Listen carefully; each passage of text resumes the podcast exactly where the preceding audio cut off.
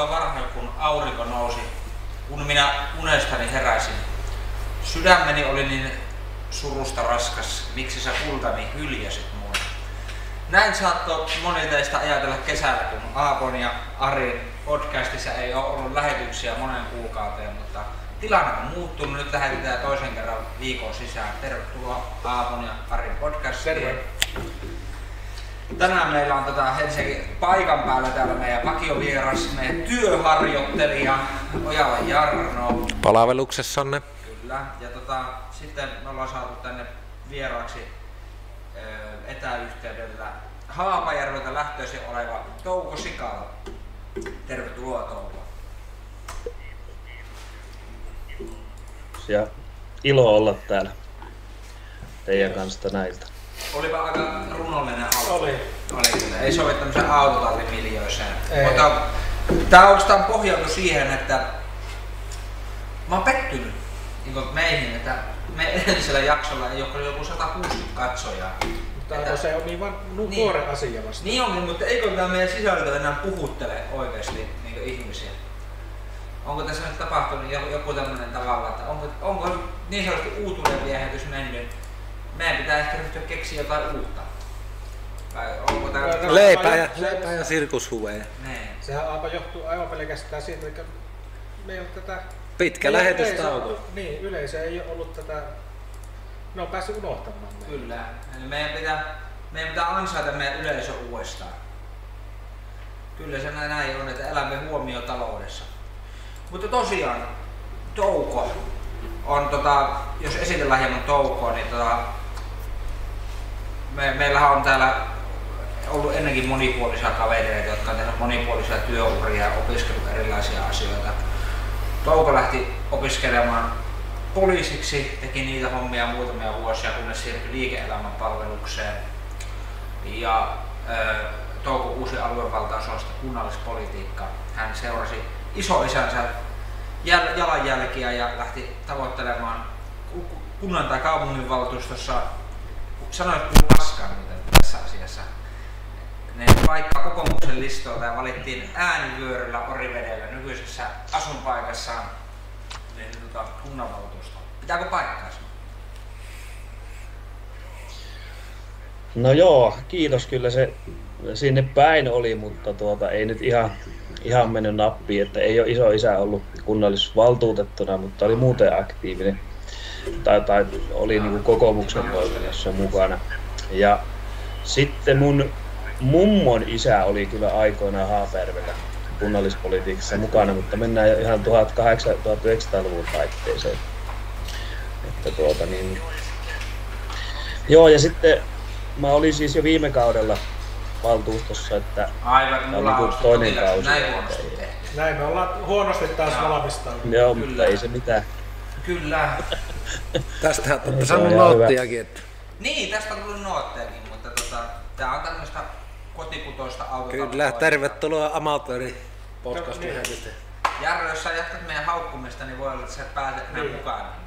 Ja harjoittelujakso lyhyeksi. Mutta tosiaan, ja sitä tupakoinnistakin on tullut noottia, mutta tämä loppuu sitten, kun on 10 000 tilaajaa. Mä silloin lupasin sen. Kyllä. Se on teidän käsissä minun terveys.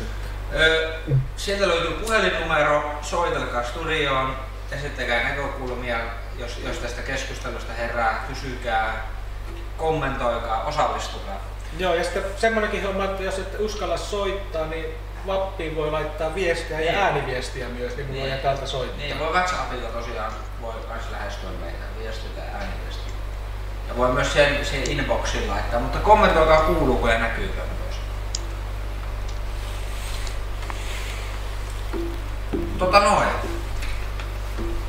Touko, jos niitä puhutaan Haapajärvestä, Aapojen ääni kuuluu huonosti, tuli viesti. Mikähän tässä on? Touko, mehän lähetetään tätä lähetystä täältä sun entisestä kotikaupungista ja synnyinkaupungista Haapajärvellä, niin se on jo aika tovi, kun sä oot viimeksi täällä kirjoilla. Milloin sä oot täältä muuttanut pois? No siis kirjoilta mä oon muuttanut pois 2004 vuoden alusta, mutta sitä edeltävän vuoden mä olin armeijassa, eli 2003, kun lähdin armeijaan tammikuussa, niin sen jälkeen... Oletko Pirkanmaalla asustellut koko sen ajan niin kuin sen jälkeen? No lähes, että me muutettiin Kajaaniin siitä ja mä olin 8 kuukautta armeijan palveluksessa sopimussotilaana ja sitten siitä jatkoin suoraan poliisikouluun. Että mä tammikuussa pääsin armeijasta, niin sen kevään hain sitten kouluihin. Ja poliisikoulusta valitin. No mihin kaikkialle muualle sä hait? Mitä sulla oli niin kuin ajatuksena, että mitä voisi isona tehdä muuta kuin poliisihommia? No siis,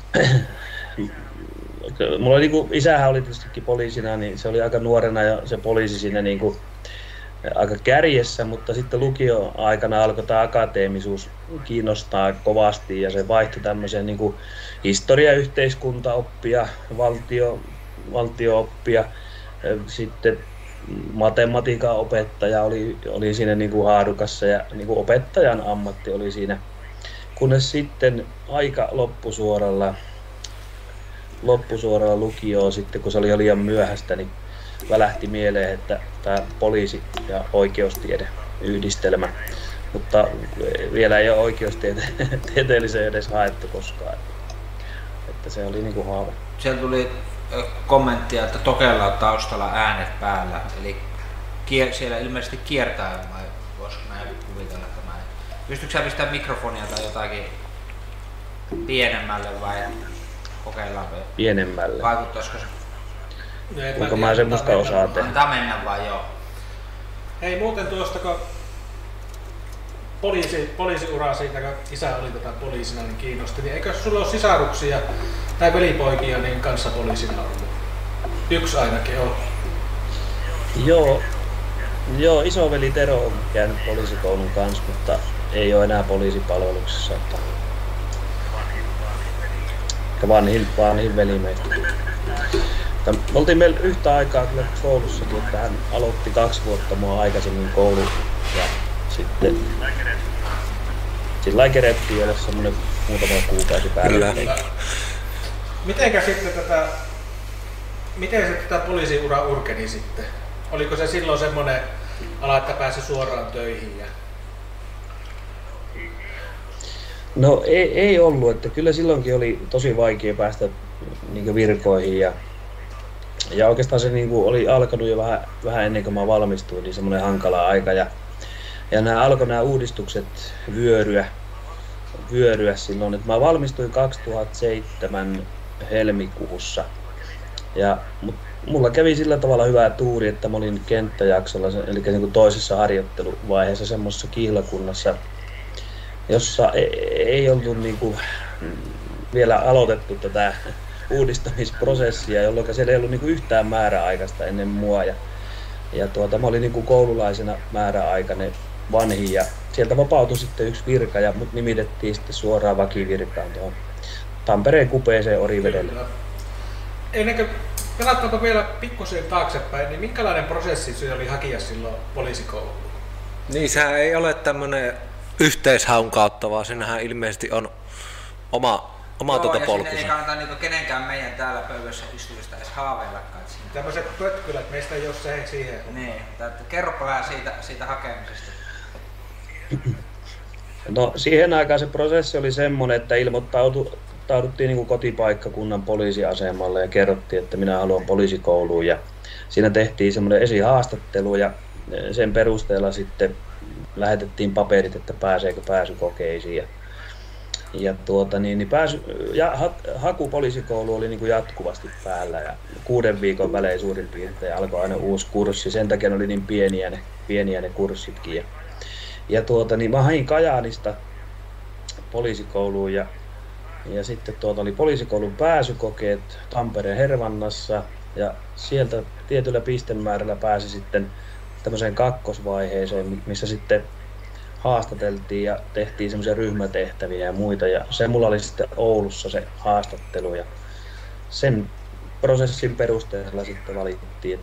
Ja siihen aikaan poliisikoulu oli tosi paljon hakijoita, että me valittiin yhteensä noin 150 poliisia, niin siinä oli 1000 hakijaa silloin. Oliko... Oliko siinä minkälaiset nämä kuntotestit sitten, että jotakin tätä painia molskilla oltiin vai miten se meni sitten? Cooperin testiä ja... Ei, siinä oli 1500 metriä oli kelloa vastaan juostiin ja ne tehtiin niinku ihan peräkkäin ne suoritukset ja se 1500 metriäkin juostiin siinä poliisikoulun pihalla, että mäkin muistan, kun se oli maaliskuun lopussa mulla se pääsykoe, niin se oli ihan jäätiköllä se. Semmoista kehää juostiin ympäri siinä poliisikoulun pihassa. Muistatko aikaa? Se ei ollut mikään mairitteleva, että mä en ole ikinä ollut mikään kestävyysjuoksija. Paino oli silloinkin ja tietysti vähän lihasmassaa. Se on riittävän hyvä. Jossakin... No niin, riittävän hyvä, että ei se siitä jäänyt. Jos 6 minuuttia... No, siinä oli tuossa... sitten tietysti näitä penkkipunneruksia, leukaa ja semmoista. Joo. Sitten tietenkin, eikö se ole näin, että kun poliisiura aloittaa, niin sitä aloitetaankin sitten sieltä, sanoit, että oli harjoitteluja, mutta sitten sieltä kentältä ihan vanhemman kanssa partioiden ja... Että kukaan ei aloita esimerkiksi rikostutkijana poliisiuraa? No joo, periaatteessa ei, mutta siihen harjoitteluun tietysti sisältyy rikostutkinta ja mä aloitin Hämeenlinnasta, eli mun harjoittelupaikka oli Hämeenlinnassa ja syyskuussa 2005. Ja mä olin niinku viikon vaan kentällä ja sitten mulla alkoi se tutkinnan harjoittelujakso. Ja se olikin aika sillain mielenkiintoinen se tutkinnan jakso. Mä oon jotenkin saanut semmoisen käsityksen, että siinä kuitenkin poliisikoulussakin voi vähän niin kuin jo siinä kouluaikana suuntautua kuitenkin, että jos kiinnostaa enemmän se tutkintapuoli, niin siinä pystyy sitten kuitenkin jotenkin... No siis ei, se on väärä käsitys, että käytännössä kaikki käy sen perusprosessin läpi, että meidän kurssilla oli yksi henkilö, joka oli niinku pohjakoulutusta, oli ihan akateeminen, hän oli siis tohtori, niin hän meni suoraan keskusrikospoliisista kenttäjaksolle. Mutta työharjoittelujakso oli hänelläkin ihan sama kuin kaikilla muilla.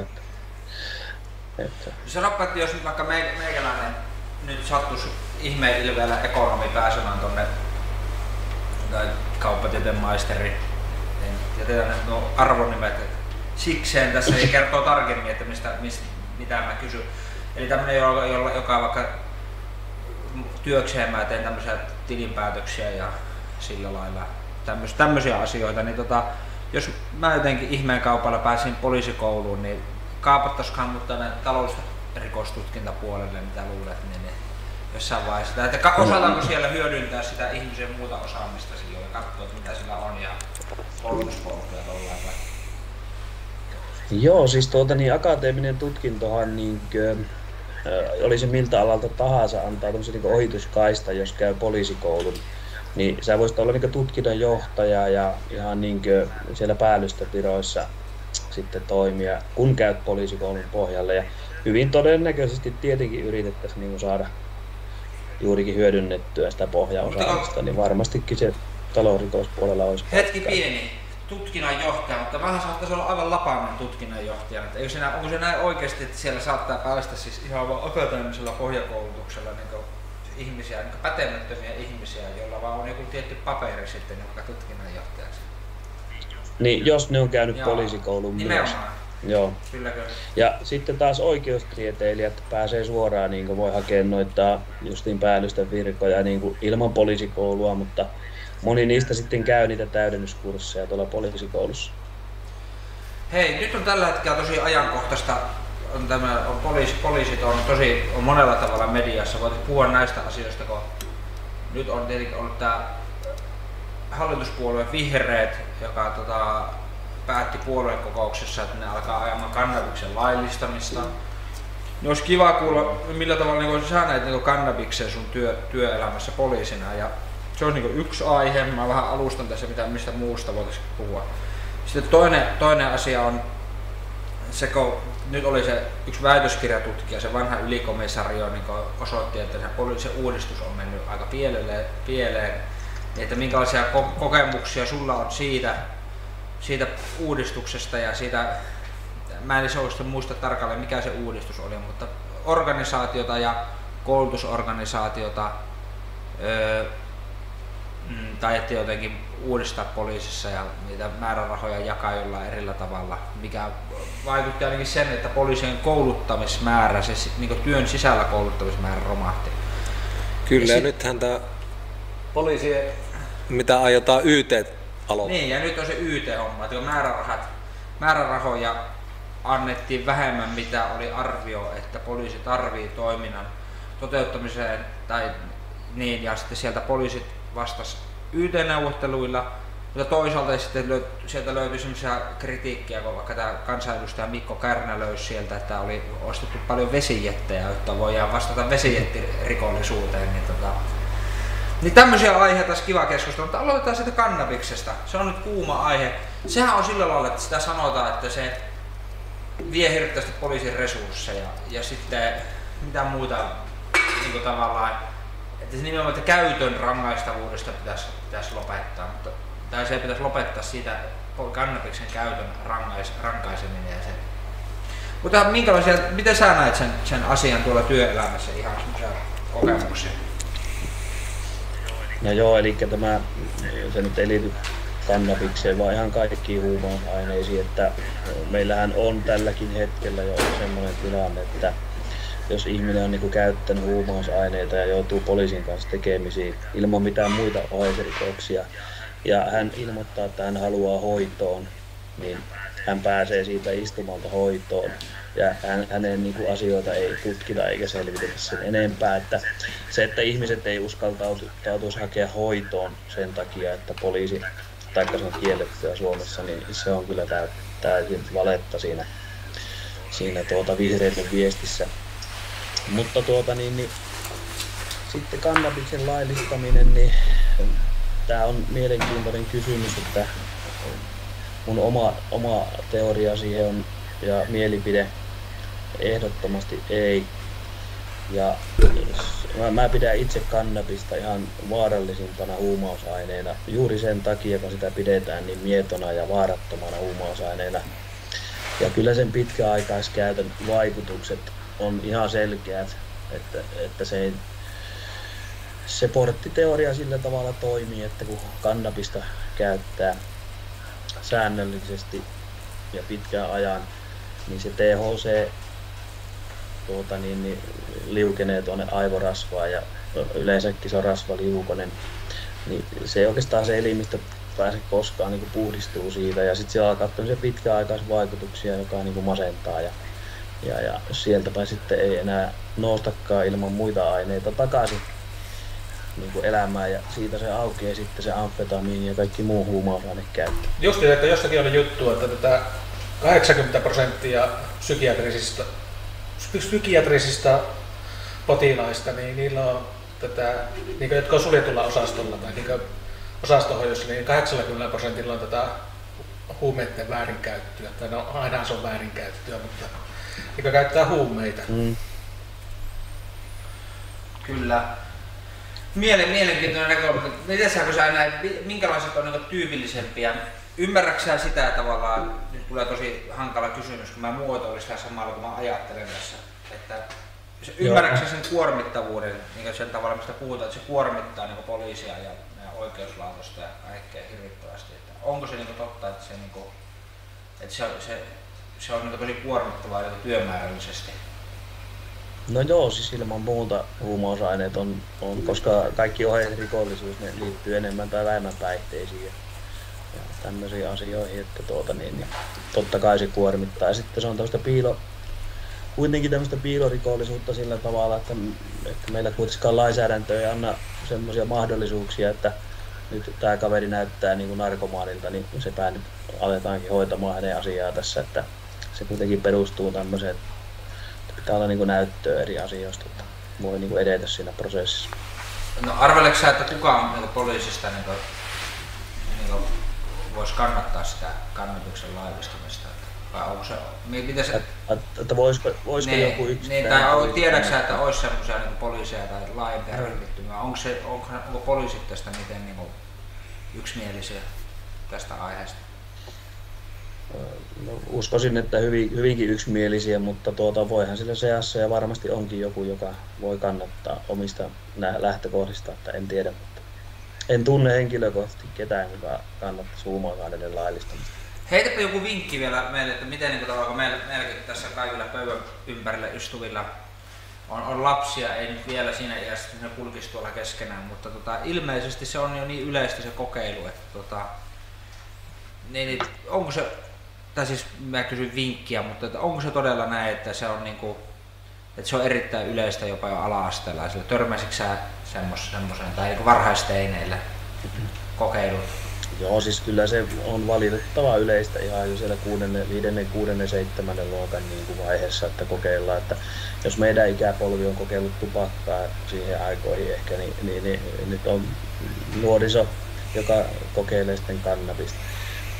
Ja sehän menee niin sillä tavalla, että tästä muuten, mä uskon, että sitä on Haapajärvellä ollut silloin 90-luvullakin, koska mä olin 6. luokalla koulussa, kun me opittiin tekemään puusta sorvaamaan tämmönen piippu, ja me laitettiin, no en nyt anna ohjeita miten se tehtiin, mutta poltettiin sitten tupakkaa silleen, ja no se oli kerran sitten unohtunut tuonne taskuun se piippu, ja isä sitten yllättäen se haisi siellä taskussa vähän sen verran, että herätti isän kiinnostukseen, ja se oli löytänyt sen piipun. Niin se kysyi ensimmäisenä, että mistä te olette saanut asista? Että se ei niinku osannut ajatellakaan, että me oltaisiin sillä piipulla tupakkaa poltettu, vaan hasista. Eli kyllä se on 90-luvullakin se kannabis ollut ja hasis. Siihen aikaan oli paljon enemmän nimityä hasista, eli vähän jalostetummassa vuodessa. Ei ole ikinä kuultukaan semmoista sanaa edes. Että kyllä se varmasti ylempää on siellä ihan Haapajärvenkin korkeudella ja sitä valtava riesa ihan koko yhteiskunnalle. No miten tää oman poliisiuran aikana, niin näetkö sä siinä jotain semmoista muutosta käytössä ja käyttäjissä? No siis en muuta kuin sen järkyttävän niin kuin nopean yleistymisen ja semmoisen niin kuin, sen aineen ehkä semmoisen niin kuin tavallistumisen. Että kyllähän huumausaineita oli silloin, kun mäkin olen aloittanut poliisihommat, niin ihan todellakin niin kuin paljon, mutta se, että ehkä tämä internet ja aineiden nopea levittäminen ja tiedon nopea kulku, niin sitten sen toi niin kuin normaalienkin nuorten ja lasten niin kuin. Kyllä, jos jotakin vanhemmilta virassa toimivilta joko jo eläkkeelle jääneiltä tai ihan eläkeiän kynnykseltä olevilta poliisilta on kuullut, että kun nykyään ei enää tai hyvin vähän tulee enää pelkästään niinku tämmöiseen alkoholiin liittyviä. Esimerkiksi kun rattijuoppojen määrä on vähentynyt ja tullut nämä sekakäyttäjät ja tämmöiset enemmän niiden tilalle. Eli onko niinku kannabis ja muut huumausaineet niin syrjäyttämässä tavallaan viinan tämmöisenä poliisia työllistävänä? No joo, siis kyllä siinä varmastikin paljon semmoistakin on, että kyllähän niinku semmoinen viinan määrä ja sen tyylisen niinku alkoholin käyttö, minkälaista se oli niinku silloin, kun mäkin olen aloittanut poliisiuran, että oli tämmöisiä niinku oikeita niinku ryyppyjengejä ja oikeita niinku ryyppyporukoita, niin ne on niinku vaihtunut tämmöisiä sekakäyttäjä ja huumausaine. Siellä on niinku sekaisin sitten kaikki lääkkeet ja alkoholi ja kannabis ja muut huumeet, että semmoinen muutos ainakin on tapahtunut ihan varmuudella. Hei, mulla tuli mieleen, kun siellä puhuttiinkin, että oli niinku vihreiden aloite, niin siitähän päästään sopivasti tuohon puoluepolitiikkaan. Törmäsin joskus aikanaan sen tutkimuksen, että mitä puolueet kantaa, poliisit kannattaa. Ja siellä näytti olevan suunnilleen niin, että 25% kokoomuslaisia, 25% persuja, eli niistä oli puolet. Olisiko se ollut näin? Sitten keskustalaisia oli niinku kans jotakin pitkälti 10%, mutta sieltä niinku loisti täysin niinku vasemmistopuolueelta tämmössä. Niinku, on poliisi, yleensä ottaen luulisi, että kaikki ammattiryhmät on jollain tavalla läpileikkaus Suomen kansasta, myös poliittisesti, mutta miksi poliiseissa ei ole niinku vasemmistolaisia eikä vihreitä? Onko siellä poliisin työssä jotain semmoista, että yksinkertaisesti jotenkin, että tavallaan, että siitä ei niinku, tai että sä näet jotain semmoista, että se muokkaa se työ niin, että susta tulee niinku poliittiselta katsomolta oikeistolainen tai keskusta oikeistolainen? No joo, ehkä se varmaan on just enemmän siellä, niinku, siellä se mielipide tullut sieltä niinku arvopuolelta, että onko liberaali vai konservatiivia. Ja niin tietysti en ole tutkinut asiaa, enkä ole tutkija tuolla sektorilla, mutta kyllä mä uskon, että siellä vihreitäkin on varmasti jonkun verran. Itse asiassa Tampereella on ihan niin kuin menestynytkin vihreä poliisipoliitikko, että on ihan apulaispormestarinakin asti. Ja niin sen lisäksi varmasti demareita on, että kyllähän tietysti nämä niin kuin ammattiyhdistys ja työväen asiat. Mutta meillä se voi olla, että ne demarit on vähän perussuomalaisiin kallellaan. Niin. Mutta miksi näin on? Niin tietysti paljon miehiä ja ehkä vähän stereotypialtaan kuitenkin semmoisia miehiä, jotka on kiinnostunut tämmöisistä asioista, tämmöisistä niin oikeistolaisista ajattelutavasta. Että niin. Kyllä. Joo, näyttäisi olevan, että vasemmistoliitto on ihan 0%. Että se on ollut 2016, niin kokoomus 26, persut 24, keskusta 11, SDP 4, vihreät 3%, RKP 1 ja kristillisdemokraatit 1 ja vasemmistoliitto 0. Eli se on täysinversio siitä, mikä on tätä toimittajakunnassa. Nee. Toimittajissahan taitaa olla niin, että siellä ei paljon kokoomuslaisia ja persuja ole sitten. Ei, varmaan niin puolueelle hissä sitten. Mä en niin tuosta ei ole mulla tilastoa. Mutta sitten sä kerroit myös, mä vähän se haastattelin sua alkuun, niin soiteltiin tänään, että sä oot ollut myös, mikä on nyt hyvin niin ajankohtainen, niin ollut tällä hetkellä niin esimerkiksi tuolla Helsingissä nyt osoitetaan mieltä ilmaston puolesta siinä Elokapinassa. Niin sä oot ollut itse, niin sanoitko sä, että sä oot ollut mellakkapoliisina vai mitä sä käytitkään sanaa siihen? No varmaan juurikin sitä sanaa saatoin käyttää, mutta joukkojen hallintapoliisihan se virallinen niin termi siinä on, että semmoisessa toimin viimeiset 10 vuotta, mitä olin siellä poliisissa ja niin ollut useastikin näissä itsenäisyyspäiväjuhlilla ja erilaisissa mielenosoituksissa siellä Helsingissä ja Tampereella ja maakunnissa. Minkälaista hommaa se on? Joukkojen hallintapoliisin hommat. No se on ehkä varmaan lähimpänä semmoista niin kuin armeijamaista toimintaa poliisissa, että isoja poliisijoukkoja liikutetaan tietyn kaavan mukaisesti ja siellä on niin kuin ryhmä semmoinen suurin piirtein pieni yksikkö, joka toimii ja tarkoitus olisi tietenkin turvata sekä mielenosoittajien vapaus osoittaa mieltä että sitten kansalaisten omaisuus ja henki ja terveys. Yleinen järjestys silloin, kun mielenosoitus on voimassa. Sä olet viimeiset 10 vuotta suunnilleen siinä hommassa sanoit, niin tavallaan, joo. No itsekin tavallaan ei ole hirveästi muistikuvia niin kauhean pitkälle, mutta niin, oliko tämmöinen niin mielenosoittaminen ja vastamielenosoittaminen, miten niin uusi juttu se ilmiö on Suomessa? Miettii, että sen mä muistan, että Tampereella silloin, kun oli itsenäisyysjuhla, kun oli nämä kiakkovieraat, sitten on ollut just näitä, että sitten oli niitä vastustavaa, jotka mielenosoitus. Niin onko tämä uusi ilmiö tämmöinen, että sitten mielenosoitus kerää vastamielenosoitukselta? Onko se se asia, missä sitä joukkojen hallintaa käytännössä tarvitaan, että nämä ryhmät ei hyökkää toistensa kimppuun vai? No joo, sekin tietenkin siinä, että ryhmät tai sitten yksittäiset ihmisetkään ei me häiritsee sitä niin kuin mielenosoitusta. Mutta että on niin kuin oikeus myös osoittaa sitä mieltä niin kuin laillisesti. Eli mielenosoituksestahan pitää ilmoittaa etukäteen poliisille, että me pidetään mielenosoitus ja sitten poliisin kanssa käydään läpi, että miten se mielenosoitus tehdään ja missä se tehdään ja kauanko se kestää ja niin päin pois. Mutta niin onko tämä niin uusi ilmiö, että on tämmöistä vastakkainasettelua, niin ei varmastikaan ole, että en nyt tunne historiaa. Suomessahan se on kuitenkin onneksi varsin pientä, mutta kyllähän vastakkain olevia ryhmiä on ollut niin kuin Euroopassa ja maailmalla niin iät ja ajat. Että ainahan se liittyy siihen, kun joku osoittaa mieltä, niin toinen ei sitä mielipidettä hyväksy ja sillä on vastakkainen mielipide. Usein on sitten yhtäaikaisia mielenosoituksia juurikin vastakkaisilla ja katsantokannoilla. Mitä itse muistan näistä mielenosoituksista, niin ehkä itselle semmoinen käänteentekevä, tai minkä niin ehkä ajattelin, että oli semmoinen käänteentekevä, niin oli tämä Smash-aseen mielenosoitus, en muista. 2006, no, 2006. Vuonna varmaan suurin piirtein.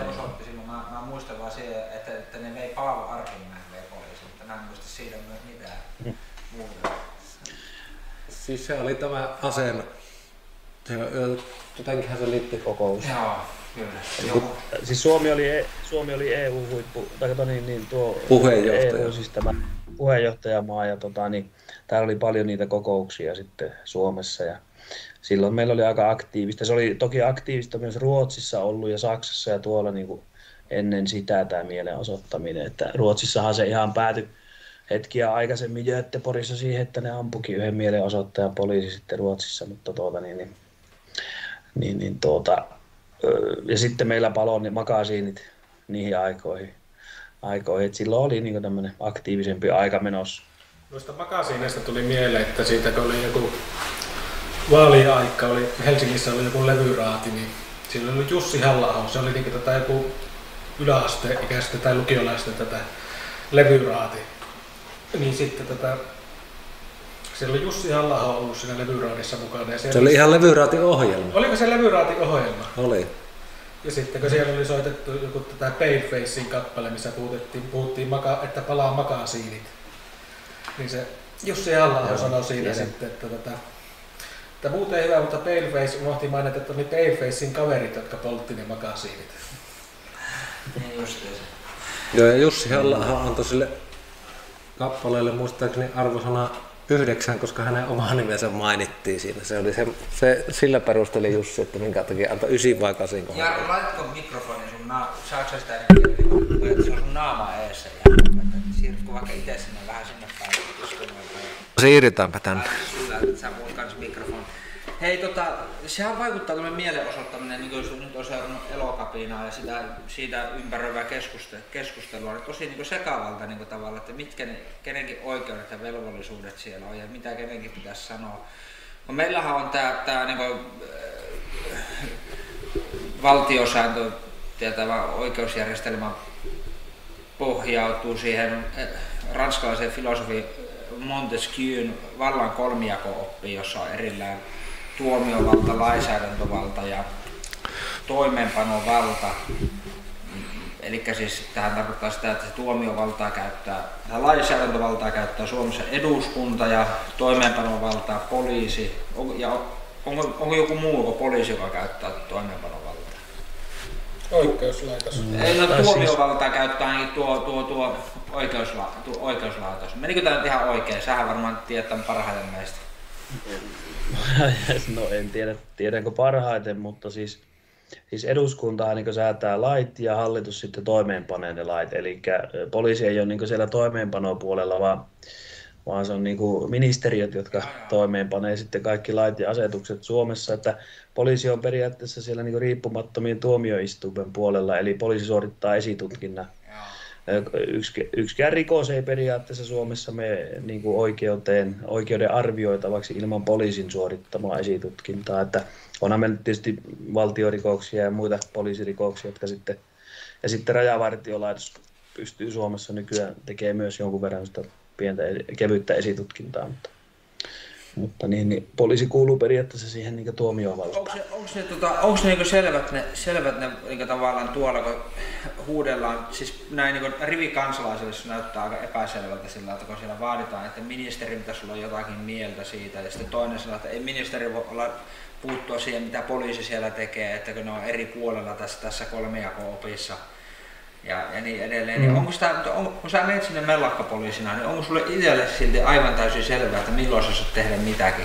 Vai onko se vaan semmoista, että tottelin vain käskyjä? Onko se yhtä sekavaa sille toimijalle siellä, sulle virkamiehenä, kun tätä? Joo, siis kyllä se sanotaan, että hyvinkin selkeää ja tarkkaa on se, että Suomessa on siinä mielessä mä tykkään sitä suomalaisesta systeemistä, että täällä niin kuin kaikki asiat perustuu kuitenkin kirjoitettuun lakiin ja niitä asioita on mahdollista muuttaa, kun muutetaan lainsäädäntöä. Mutta poliisinkin toiminta Suomessa, niin poliisi ei voi tehdä mitään sellaista asiaa, mikä ei niin ole laissa kirjoitettua.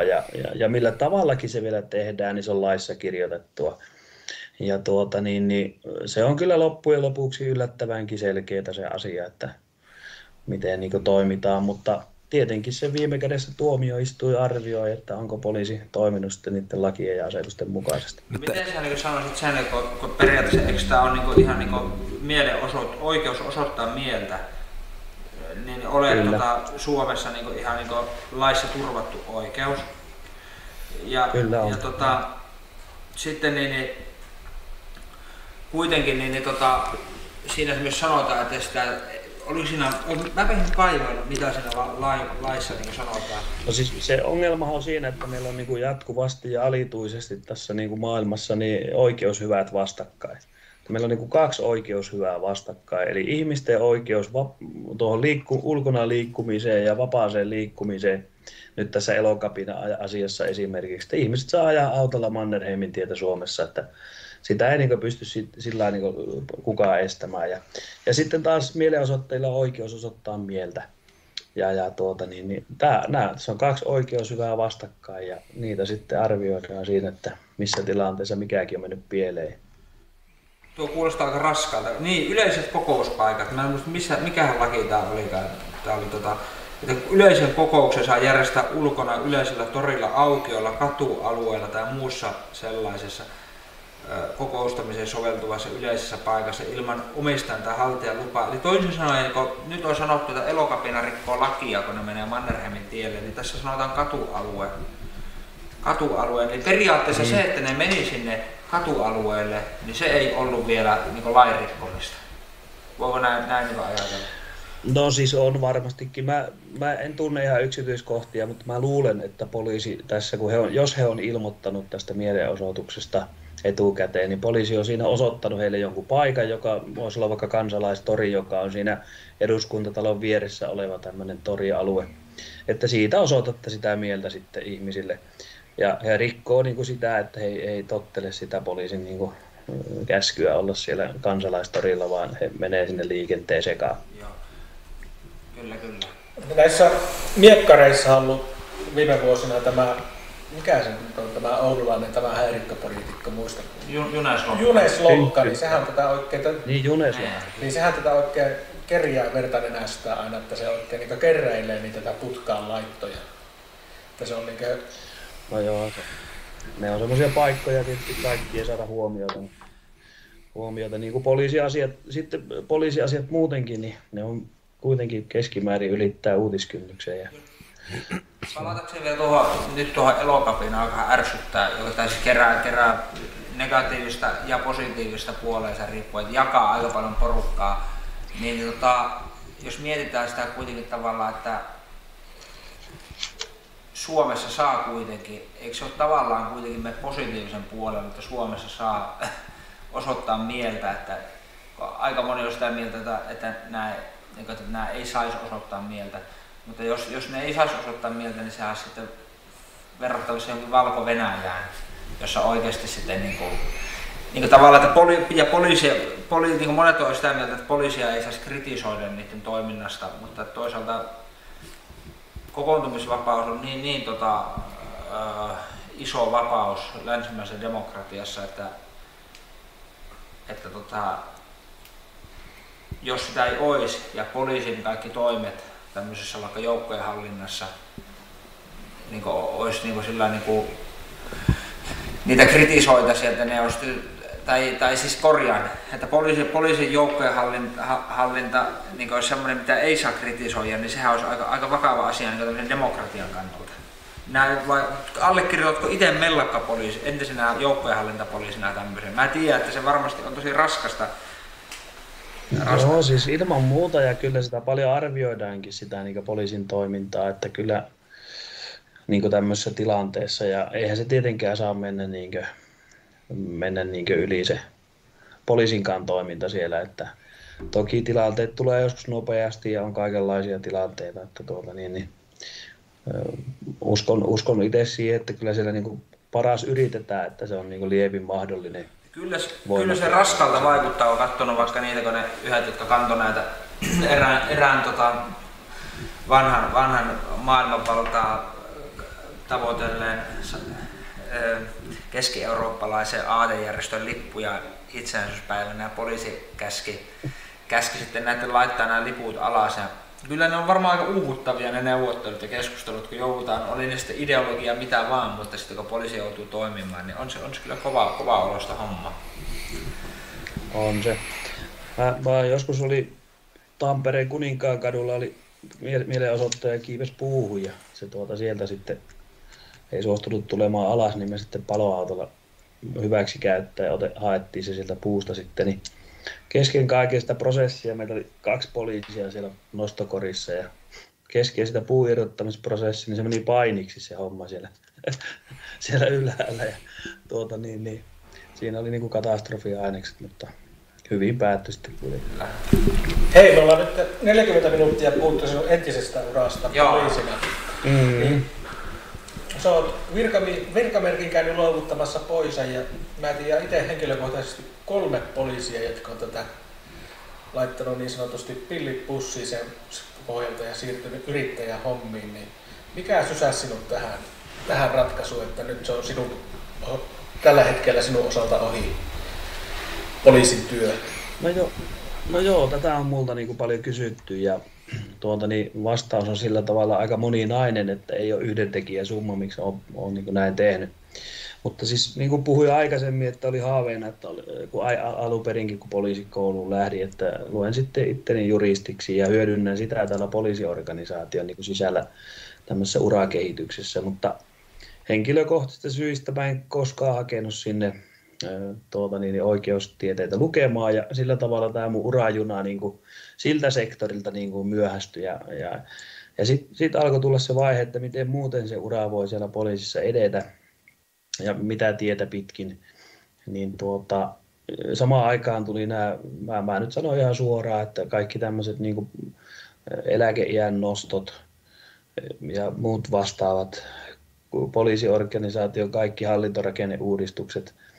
Eli ne oli näitä, mitä se tutki se itäsuomalainenkin poliisi päällystöön kuulunut henkilö, mistä mihin Aapo viittasi aikaisemmin. Sitten hyvin, tai minun mielestä osittain jälkeen jäänyt ja alikehittynyt palkkaussysteemi, jos vertaa esimerkiksi vaikka niin kuin sotilaisiin Suomessa ja sotilaiden palkkoihin. Ja muu vastaava sitten sai minut sille ajatukselle, että mä en niin kuin yli 50-vuotiaana enää aio poliisiautoa ajaa. Ja lähdin sitten siirtyin tuonne yritysmaailman puolelle ja siinä kävi sitten sillä tavalla, että se sai aika vauhdikkaan alun heti se mun niin kuin flirttailu sen puolen kanssa ja se imasi sitten aika nopeasti mennessään. Että periaatteessa mä vähän niin kuin liian aikaisin loppui se poliisiura tähän yritysmaailmaan näin, mutta näin ne asiat joskus menee. Että mä suoritin semmoisen yritysjohtamisen ammattitutkinnon ja sain tilaisuuden pyörittää semmoista noin 15 hengen yritystä vuoden ajan virkavapaalta ja siitä se käynnistyi. Sä heti osakkaana siinä vai ihan palkattuna siinä? Mä olin palkattuna, että se oli ihan eri firma kuin tämä, missä mä nyt itse olen. Mä olin siellä ihan palkallisena. Sullahan nyt tässä on vähän yleisöä niin ja sä oot yrittäjä, niin kerro sun liiketoiminnasta. No joo, Smart Heating on yritys ja tehdään lämmitysjärjestelmiä isoihin kiinteistöihin, eli kerrostalot ja liikekiinteistöt ja tehdaskiinteistöt. Ja pääsääntöisesti lämpöpumpputeknologialla, eli poistoilman lämmön talteenottoa, maalämpöä ja tämmöisiä niin kuin isoja järjestelmiä.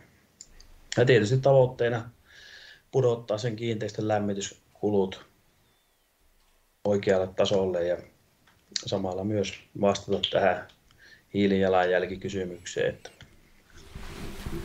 Siinä se löykäisyydessä. Mikä sun rooli on?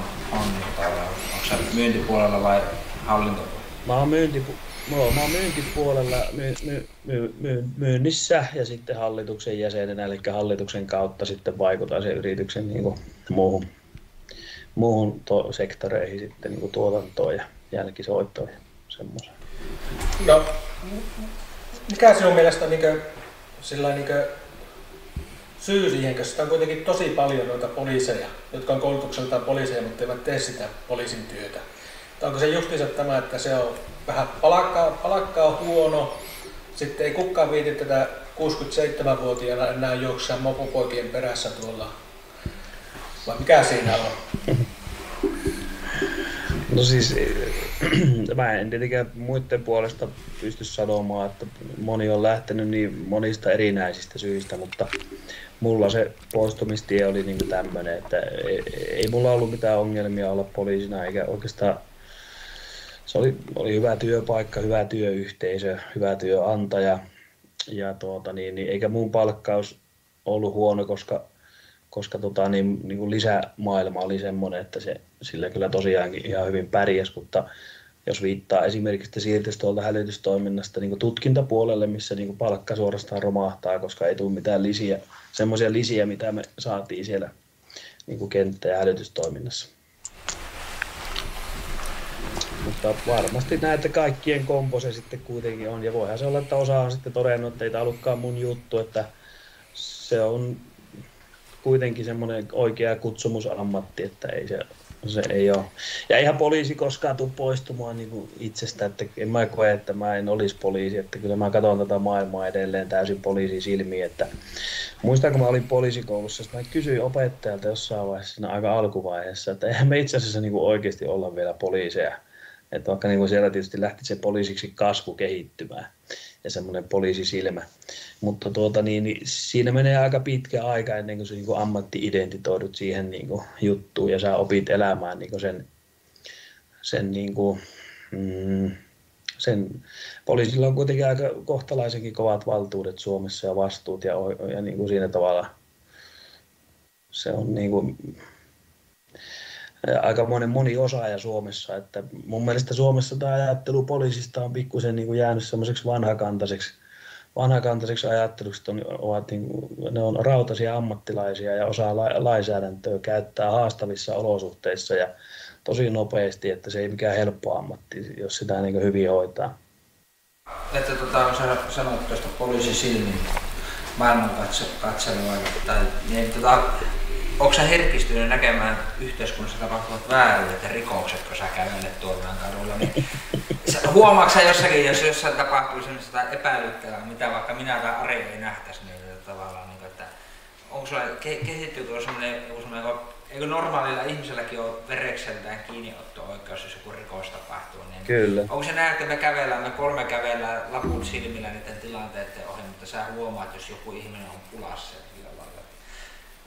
No joo, ja sitten kyllä niinku aistit niinku yliherkistyy semmoiselle kaikelle, niinku, mistä itse on saanut niinku faktatiedon.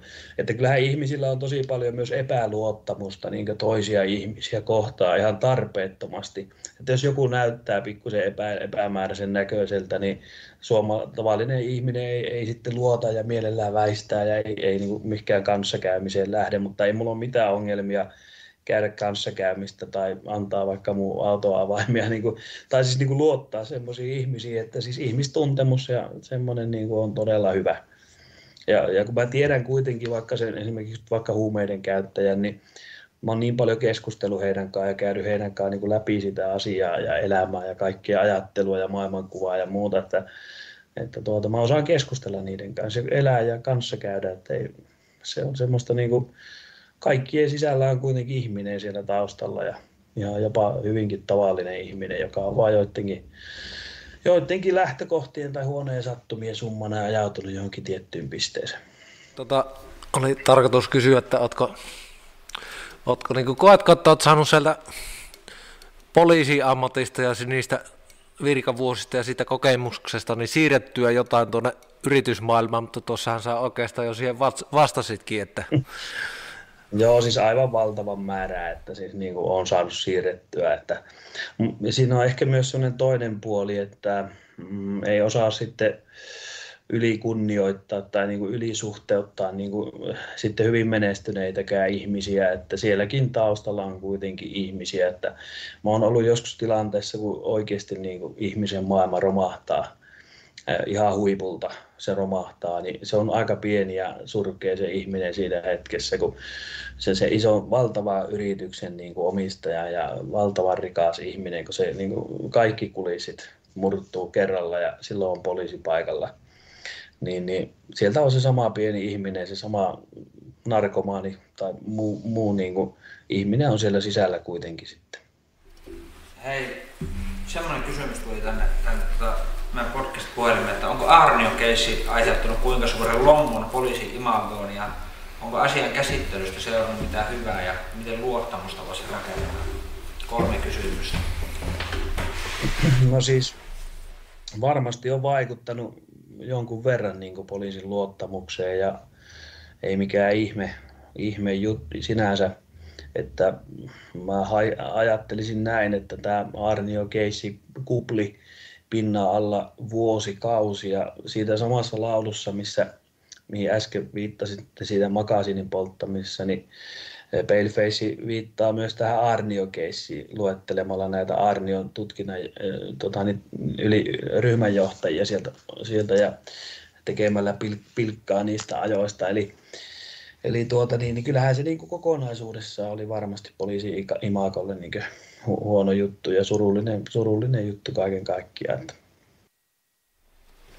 Että kysymys on kuitenkin niin kuin ihan selkeistä rikoksista ja tahallisista rikoksista, että ne ei ole mitään niin kuin vahinkoja, mitä on tapahtunut tai väärinkäsityksiä, vaan siellä on ollut taustalla ihmisen rikollinen mieli ja hän on hoitanut samaan aikaan niin kuin lainsäätäjän niin kuin työtä ja rikollinen mieli niin ei hyvä. Me pidetään maailman yhtenä vähiten korruptoituneesta maasta ja itsekin oli aika pitkälle elämässä sitä mieltä, että ei Suomessa korruptiota ollenkaan, mutta onko Suomen maine niin kuin turha?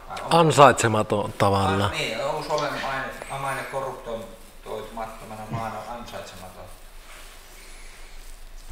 No kyllä tätä on niin kuin paljon tullut itsekin pohdittua, että se korruptio meillä mielletään kuitenkin niin kuin hyvin herkästi siihen, että se katuviranomainen on niin kuin lahjottavissa ylinopeussakoista ja kaikista mahdollisista, tai se tiskin takana oleva pikkuviranomainen on niin kuin lahjottavissa, niin sillä sektorilla Suomi ei ole kyllä korruptoitunut. Tämä on siinä mielessä varmaan maailman korruptoitumattomin maa, että menen sieltä apteekista sitä lääkereseptiä saa, vaikka mä mitään rahaa tuppoa siinä antaisin ja tai en pysty jouduttaa niin kuin omia asioitani rahalla Suomessa, niin mä en usko, että siihen pystyy niin kuin kukaan, oikein niin kuin kukaan. Mutta kyllä varmasti tuolla kerroksissa ja rakenteissa meillä on varmasti ja onkin tämmöistä niin kuin piilokorruptioa, mutta se on niin kuin ylemmissä tasoissa meillä. Onko sä itse törmännyt siihen niin kuin työelämässä korruptioon, niin sä kuitenkin toimit myyjänä, niin mä oletan, että sä toimit esimerkiksi, sä et myy kuluttajille, vaan taloyhtiöiden hallituksille, isännöitsijöille tapaat. Esimerkiksi ajaako isännöitsijät todellisuudessa niin kuin niiden, välttämättä niiden taloyhtiöiden etua? Osaatko sä tämmöiseen tavalla?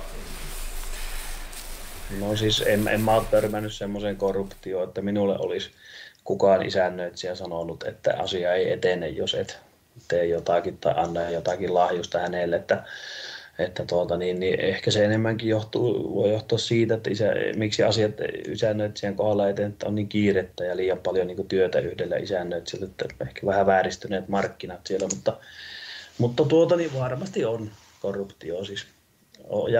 Ja on törmännyt sillain niin kuin rivien välissä on törmännyt kyllä tietysti korruptio Suomessa. Siis Suomeenhan pidetään paljon niin kuin yrittäjiä kuritetaan ja yrittäjiä jotenkin tavallaan, että täällä ei saa menestyä ja verottaja iskee väliin ja niin, mutta miten sä itse näet, sä oot kokoomuspoliitikko, eli elinkeinomyönteinen ihminen ja muutenkin yrittäjä, mutta kuinka merkittävänä asiana sä näet tämmöisen yhteiskuntarauhan ja tämmöiset kuitenkin toimivat ja korruptoitumattomat rakenteet niin kuin yrittämisen kannalta Suomessa, vai onko Suomessa niin kuin hyvät rakenteet yrittää? No siis mä uskon, että Suomi on yksi maailman parhaita maita niin kuin yrittää ja aloittaa yrittäminen ja olla yrittäjänä, ja se johtuu juuri tästä niin kuin yhteiskunnan luotettavuudesta ihan niin kuin pankkijärjestelmä ja kaikkien luotettavuudesta, että ei meidän tarvitse mennä kovinkaan pitkälle tuon eteläsuuntaan ihan Euroopan sisällä, kun niin kuin mikään asia ei toimi, tai siinä niin kuin liiketoiminnan ympärillä pyörii koko ajan niin kuin X määrä pimeitä rahaa, voi olla jopa ihan 20% siitä niin kuin koko rahasta, mikä siinä yrityksessä pyörii, niin on niin kuin ihan pimeitä rahaa, että maksetaan ja se ei koskaan verottajan käsiä näe. Että se, mikä tästä Suomesta tekee ehkä aavistuksen niin kuin hankalaa ja mikä rasittaa lisäksi meidän kilpailukykyä niin kuin muualle Eurooppaan päin, niin on se, että meillä on ankara verotus jo niin muutenkin, ja sitten sen lisäksi se vero kerätään äärimmäisen tehokkaasti. Eli täällä ei niin kuin veroja ei pystytä sillä tavalla niin sanotusti kiertämään, mikä on tietysti hyvä asia, mutta että se niin kuin vielä siihen päälle sitten tekee meidän niin kuin sitten verorasitteesta niin ankara. Minkälaiset viestiä sä haluat lähettää niille ihmisille, jotka ajattelee, että se on väärin, että pystyy jakamaan verovapaata osinkoa osakeyhtiöstä 8% osakkeiden matemaattisesta arvosta aina 60 000 € saakka per vuosi? No se on semmoinen tietenkin etu. Totta kai se, jos se semmoinen niin poistettaisiin, niin se pitäisi pystyä tekemään jollakin muulla tavalla. Että varmasti löytyy jotakin muita järkeviä keinoja, millä semmoinen voitaisiin niin korvata yrittäjille, mutta se on tietenkin se palkinto yrittäjälle listaamattomalle yhtiölle, eli perinteisesti semmoiselle hyvin pienelle perheyhtiölle. Hyvin palkitseva systeemi, sitten kun se yrittäminen on onnistunut ja yritys on tehnyt tulosta ja voittoa, josta se on maksanut jo 20% veroa, ja siellä yrityksen kassassa on varoja ja jakamatonta voittoa, niin sitten jakaa sinne osakkeenomistajalle se nettovarallisuudesta se pieni 8% siivu, niin 7,5% marginaaliverolla, tai 7,5% verolla, en mä kyllä ymmärrä, että miten sitä joku voi kadehtia, mutta se äkkiseltä oikaistuna kuulostaa niin siltä, että verovapaata osinkoa tosiaan ihmiset unohtaa, että siihen mielessä on jo. Se on kertaalleen verotettu. Se on kertaalleen verotettu ja sitten se on myös, että siinä on todennäköisesti aiheutettu aikamoisesti, ne on työllistetty ihmisiä ja pyöritetty kansantaloutta. Otettu riskejä.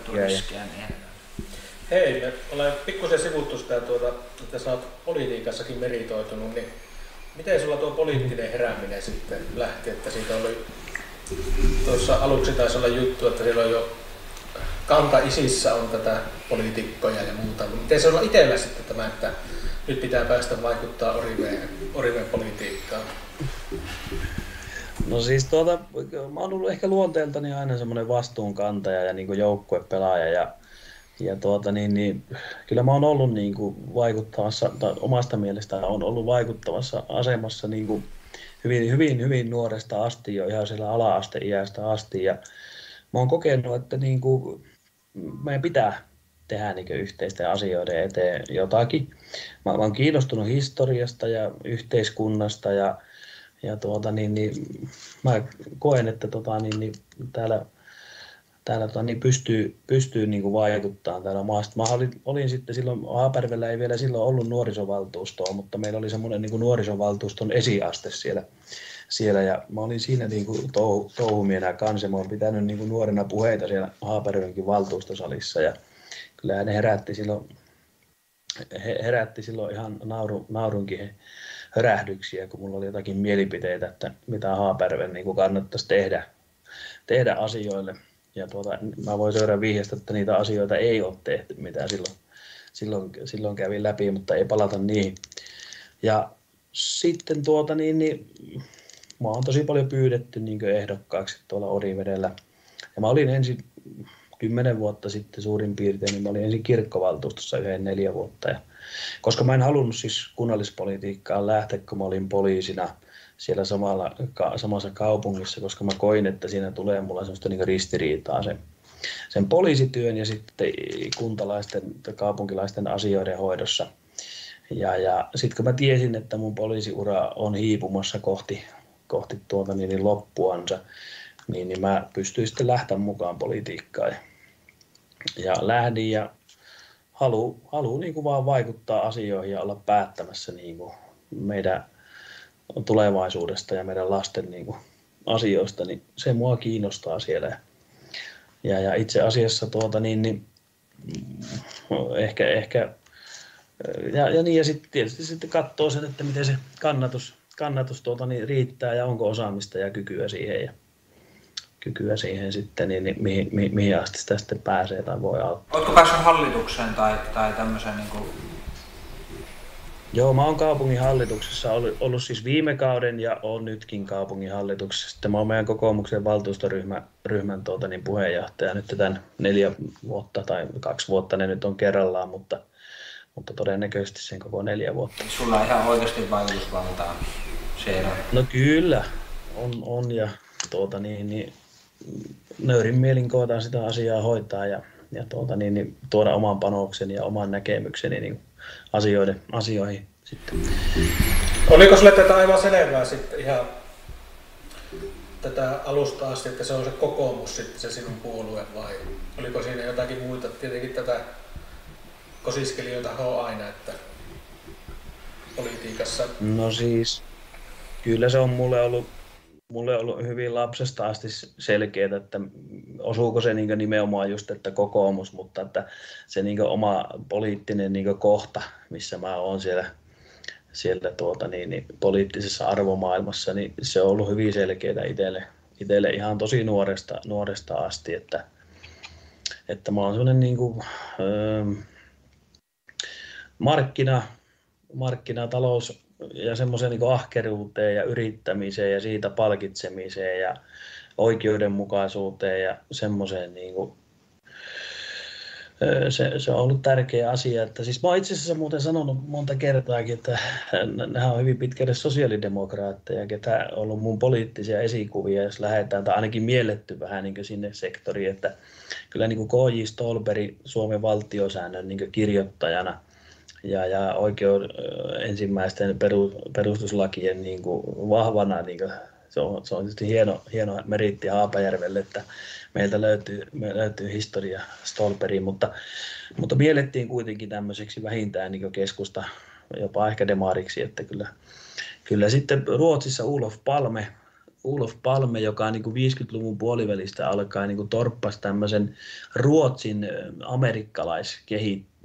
amerikkalaisen niin kuin kehittymissuunnan, että se on niin kuin Amerikassa mennyt niin kuin överiksi se homma, että kyllä meillä pitää olla niin kuin kuitenkin semmoinen yhteiskunta, joka huolehtii niin kuin kaikista heikommista ja niin kuin se turvaverkko, mihin on mahdollisuus pudota, ja sieltä nousta takaisin jaloilleen, niin Olof Palmen johdolla niin Ruotsin sosiaalidemokraatit torppasi niin tämän koko Pohjolan alueen semmoisen amerikkalaistumisen. Ja sitten ihan siitä Nivalasta lähtöisin naapuripitäjästä, se oli pitkään tuolla valtiovarainministeriössä semmoinen Raimo Sailas-niminen niin kuin, virkamies, valtiosihteeri, niin hänkin oli sosiaalidemokraatti, ja tietysti sitten Niinistä on ollut semmoinen kans iso esikuva silloin 90-luvulla, kun on näitä poliittisia paaluja paalutettu. Se on isä tunsi sillä tavalla ehkä tämän Raimo Sailaksen sieltä nuoruudesta ja muisti ja hänen kautta sitten niin kuin opin lukemaan silloin jo 90-luvulla niin kuin Sailaksen kannanottoja. Ja mä muistan, kun noin 2000 vuonna Raimo Sailas antoi pitkän kirjoituksen, että mitä kaikkia asioita Suomen pitää tehdä, niin kuin rakenteellisia uudistuksia 2020-luvulle lukuko alkaa, niin siihen mennessä. Ja siis mä voin sanoa, että siis käytännössä kaikki on tekemättä. Tai niin kuin, että me ei voida selvitä siitä niin kuin huoltosuhteen niin kuin romahtamisesta Suomessa niin kuin 20-luvun loppupuolella, jos me ei tehdä näitä niin kuin 20-luvun alkuun mennessä. Mutta mitään niistä juuri ei ole tehty. Että kiire olisi. Niin, meillä on hankalaa, me ollaan toisaalta, me ollaan sisämarkkinoilla Euroopassa, mutta meillä ei ole oikein millä kilpailla, me ei pystytä enää devalvoimaan toisaalta sitten meillä on aika korkeat työnteon kustannukset, että se on niin kuin viennistä elävälle maallehan se on aika Mutta ei tämä niinku ollenkaan näin synkkä tää mun niinku ajatusmalli eikä maailmaa, että monista sattumuksista ja muista huolimatta Suomella menee kuitenkin loppujen lopuksi oikeasti kohtalaisen hyvin ja meillä on kaikki mahdollisuudet vielä ja niin sanotusti kortit omissa käsissä, että tämä on niin kuin käännettävissä. Meillä on hyvin kouluttautuneen sivistyneiden fiksu kansa, maailman rehellisin kansa ehdottomasti, että sen mä voin niin kuin poliisina vahvistaa, että tämä on niin kuin oikeasti maailman rehellisin kansa, että siis mä olin todella hämmentynyt, kun oli Helsingin Sanomissa se juttu, missä oli tämä DNA-rekisteri esillä siinä poliisista semmoinen juttu, ja oliko 136 000 suomalaista, jotka on rekisteröity siihen DNA-rekisteriin, ja siihen niin kuin pääsee ihan niin pienellä rikoksella, ettei tarvitse juuri kun roska heittää luontoon, niin sut rekisteröidään DNA-rekisteriin. Niin 136 000, niin se on kyllä hämmentävän pieni määrä, että kyllä suomalaiset on rehellistä kansaa. Mitä meiltä puuttuu? Mitä suomalaisilta puuttuu? Sun näkökulmasta niin. Meillä puuttuu historia, meillä on hyvin niinkö nuori oma yhteiskunta kuitenkin, niinkö jos tuohon meidän Keski-Eurooppaan ja tuonne Ruotsiin ja tuonne niinku verrataan, että me ollaan tosi nuori kuitenkin, niinku, me ei ole vielä tarpeeksi saatu tehdä virheitä, että me osattaisiin niinku heti reagoida ajoissa niihin ja sitä kautta me ollaan aika eri purainen tämmöisissä niin kuin pikkuasioissa, vaikka me ollaan hyvin tasapäinen, että eihän Suomessa niin kuin ole isoja poliittisia niin kuin loppujen lopuksi, että me ollaan aika niin kuin yksimielisiä kaikista niin kuin asioista loppujen lopuksi, mutta puuttuu semmoinen niin kuin tätsi ottaa homma niin kuin haltuun ja lähteä niin kuin viemään sitä oikeaan suuntaan, mikä olisi kaikkien etu. Tuolla on mielenkiintoinen, että sä ajattelet, että se johtuu tuosta yhteiskunnan nuoruudesta. Pitää itsekin ihan pohtia, mitä tuo voisi tarkoittaa niin omalla ajalla sitten, mutta sulla selkeästi on näkemyksiä ja ihan perusteltujakin näkemyksiä asioihin. On ollut hauska tutustua sun ajattelumaailmaan. Kiva, että olet tullut meille esittelemään sun ajatuksia. Joo. Ja olet suostunut tulemaan vieraksi meille tänne näin. Kiitos tosi paljon, että pääsi vieraaksi. Että aina se on otettu, kun kutsutaan tämmöisiin tapahtumiin. Joo, tässä on vaikka olla päälle tunti ollaan tässä höpötelty, niin pitäisikö meidän tässä kaarella kohti loppua? Että... Mutta Aapo, nyt loppulitania tässä. Olisiko sulla joku loppukaneetti meille toukoa? Meille ja meidän katsojille, mitä sä haluat meille kaikille kertoa, miten tästä eteenpäin nyt? No, tästä mennään eteenpäin sillä, että uskotaan itseemme ensinnäkin, ollaan rehellisiä itselle ja muille, ja uskalletaan olla niinku rohkeita, vaikka tuntuu, että ei uskaltaisi heittää tai tehdä jotakin asiaa tai muuta vastaavaa, niin kannattaa tehdä, ei kannata pelätä, että näillä hyvin luottavaisilla ja hyvällä mielellä niin tulevaisuutta kohti. Kaikki koppi näistä Toukon sanoista ja tykätkää ja tykätkää kanavasta ja jakakaa Aapo ja Arin podcastin ilosanomaa kaikille. Kiitos sulle Touko. Kiitos Touko. Kiitos. Joo, kiitos. Ja mä kyllä tykkäsin tästä, että äijät tekee tämmöistä. On mukava päästä autotalliin, vaikka tälle etänä onkin. Niin tämmöisiä pitäisi olla paljon enemmän, että pääsisi autotalliin jauhaa yhteiskunnallista asioista ja muista. Kiitos sulle. Kiitos. Kiitos. Kuin myös. Hyvää yötä kaikille. Moro. Moro. Moi. Moi.